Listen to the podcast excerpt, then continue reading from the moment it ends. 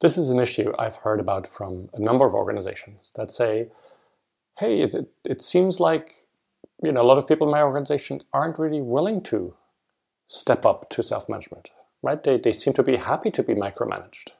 They seem to be happy not to have any, any responsibility.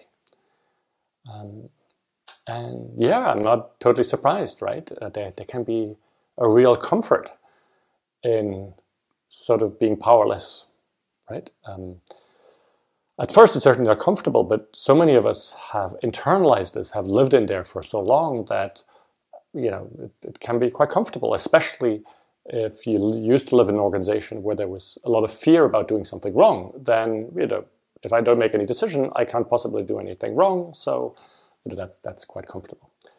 So for some people, it can be a stretch, sort of real learning curve to step you know into their power. Now, at the heart of, of what's happening here is that people used to be shielded from reality. Right? In a lot of organizations, the, the system somehow protects people like they were children. Right? Oh no, you know, we, we can't show them this information that would upset them.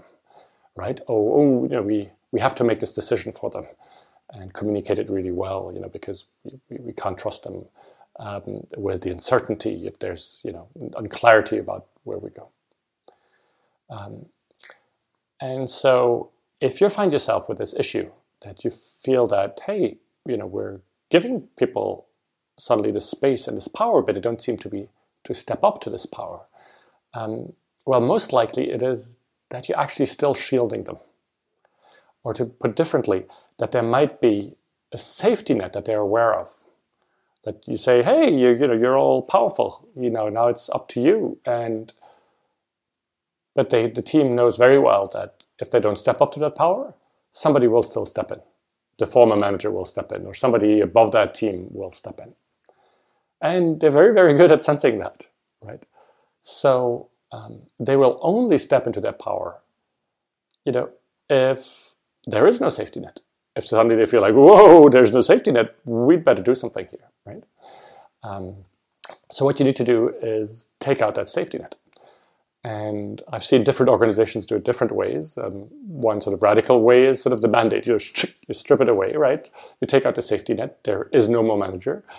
And it's clear that if something goes wrong, you know, nobody above um, is immediately going to step in. So, so wow, right? Um, and, you know, I'd, I'd obviously refer you to some of the earlier videos in this section about self-correcting systems, right?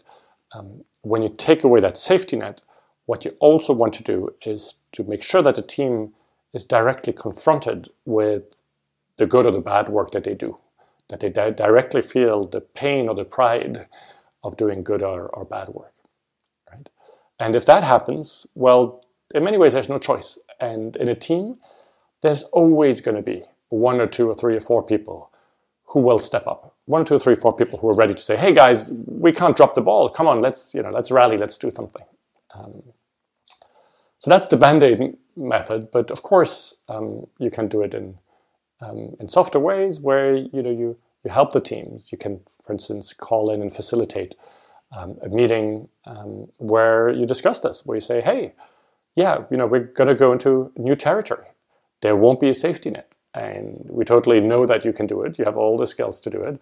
Um, but is there anything you want to discuss before we take out the safety net? Is there anything that you need?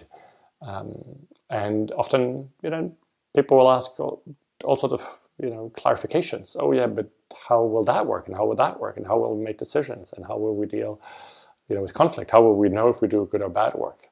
Um, and sometimes they might ask for training, and all of that is all that is great and that might make it in, you know give them an easier path into uh, into self management. Um, but so if you find that people are not stepping into their power, that people still sort of hold back and you know like to be micromanaged, it's because there still is a safety net. And so your role, your task is to take out that safety net and really give them power, not empower them with still you know, not a power holder around, but really transfer power to them and take out the safety net. Perhaps you've noticed There is no paywall, no monthly membership to access this video series. That's because the videos live in the gift economy. This is how it works. I gift everything that goes into making the videos, my time, energy, and insights, and you get to choose what feels right to gift back. Please take a moment to reflect on what would feel good to give in return to help me continue doing this work. Thank you.